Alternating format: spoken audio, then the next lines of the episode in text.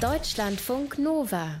Update. Das ist wirklich eine schwierige Zeit gerade, denn es gibt so vieles, was wir noch nicht genau wissen über das Coronavirus, wie sich es genau verbreitet, wie ansteckend Kinder eigentlich sind, wie sich die Lockerung der Maßnahmen auswirken, ob vielleicht eine zweite Welle an Infektionen möglich ist.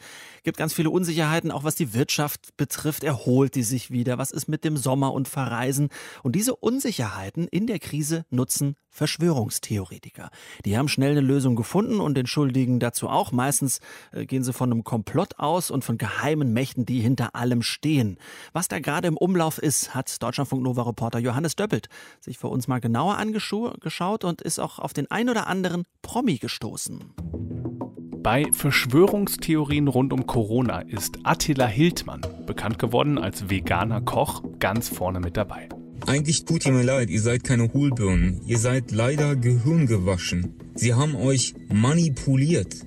In den sozialen Medien verbreitet er Texte, Videos und scheinbare Belege für das, was er behauptet. Sie haben euch programmiert, sodass ihr quasi die Leute, die das hinterfragen, sofort an die Wand stellt verbal. Attila Hildmann inszeniert sich dabei selbst als Helden, der die Demokratie verteidigt. Ihm sei egal, wenn er jetzt weniger Produkte seiner Lebensmittelmarke verkauft. Hauptsache, er rettet unsere Freiheit. Bundeswehreinsätze im Inneren, Zwangsimpfung.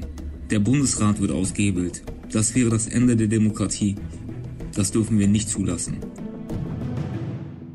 Attila Hildmann ist einer von mehreren prominenten Journalisten und Ärzten, die im Moment nicht nur die Corona-Maßnahmen der Bundesregierung kritisieren, sondern auch aktiv Verschwörungstheorien verbreiten. Und das sind inzwischen so viele Theorien, dass es gar nicht so einfach ist, da den Überblick zu behalten. Wie viel Sendezeit haben wir denn? Also es ist das ist Alexander Waschkau. Er ist Psychologe und betreibt seit zehn Jahren den Podcast Hoaxilla, der sich mit Verschwörungstheorien beschäftigt oder wie er sie nennt, Verschwörungsmythen. Weil eine Theorie ja was Wissenschaftliches sofort impliziert.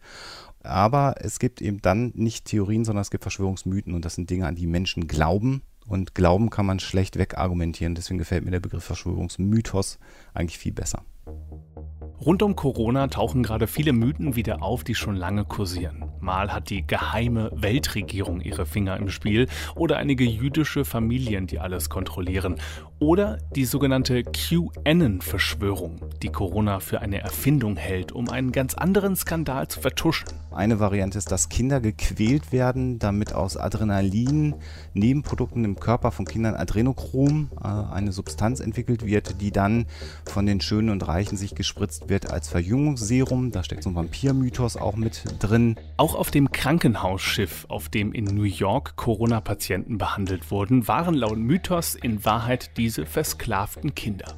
Es geht aber auch ein bisschen weniger dramatisch. Hier bei uns kursiert gerade ein Dokument der Bundesregierung, das angeblich eine Impfpflicht ab dem 15. Mai vorsehe. Auch Detlef D. Soest verbreitet diese Info gerade per Facebook. Alexander Waschkau, das steht aber gar nicht in diesem Dokument drin, was immer alle verlinken. Und da steigt er jetzt ein und sagt, das könne ja wohl nicht wahr sein, dass das gefordert sei. Und das sei ja endgültig das Ende von Demokratie. Und das ist halt sehr, sehr bedauerlich, wenn Menschen mit einer großen Reichweite sowas teilen und dann aber selber sich nicht mehr die Mühe machen zu verifizieren, ob das überhaupt stimmt, was sie teilen. Auch scheinbar renommierte Ärzte machen mit, wie der HNO-Arzt Bodo Schiffmann, der unter anderem behauptet, dass es in Italien gar keine echte Corona-Krise gebe. Oder der freie Journalist Ken Jebsen, der meint, Bill und Melinda Gates kontrollieren mit ihrer Stiftung und ihrem Geld die WHO und am Ende auch die Regierungen. Diese beiden Menschen haben sich über die WHO in die Weltdemokratien hineingehackt und bestimmen aktuell das, was man Normalität nennt. Sie seien darauf aus, mit weltweiten Impfprogrammen Profite zu machen. Das entsprechende YouTube-Video wurde rund 1,8 Millionen Mal abgerufen. Das Geschickte an der Argumentation ist, dass Teile durchaus stimmen. Zum Beispiel fördert die Gates Stiftung tatsächlich die Entwicklung und Verbreitung von Impfstoffen. Und dann gibt es wahre kleine Fakten und dann hängt man sich daran auf und sagt, da stimmt doch was, dann muss der Rest ja auch stimmen. Und das ist das Tückische an Verschwörungsmythen im Moment. Ebenfalls tückisch, wer einmal tief drinsteckt und daran glaubt, ist oft schwer vom Gegenteil zu überzeugen, egal wie viele gute Argumente oder wissenschaftliche Belege man liefert. Promis könnten es mit ihrer großen Reichweite aber zumindest mal versuchen, meint Alexander Waschkau. Schöner wäre es, wenn es jetzt die Prominente gäbe, die mal sagen, wie finde ich denn verlässliche Informationen im Netz? Macht euch selber schlau. Ich meine, das ist ja die Forderung der Leute. Wacht mal auf, macht euch schlau. Aber man muss dann auch vielleicht beibringen, wie das geht, sich selber richtig schlau machen. Koch Attila Hildmann wird wohl erstmal nicht zu mehr Aufklärung beitragen. Im Gegenteil, auf Facebook hat er angekündigt, ab jetzt im Untergrund leben zu wollen. Wenn er schon draufgehe im Kampf für die Freiheit, dann nur mit, Zitat, Waffe in der Hand und erhobenen Hauptes. Solange es nicht gefährlich wird, kann man eigentlich nur den Kopf schütteln. Verschwörungstheoretiker oder Menschen, die an Verschwörungen glauben, sind gerade sehr laut und zu hören in der Corona-Pandemie. Deutschlandfunk Nova. Update.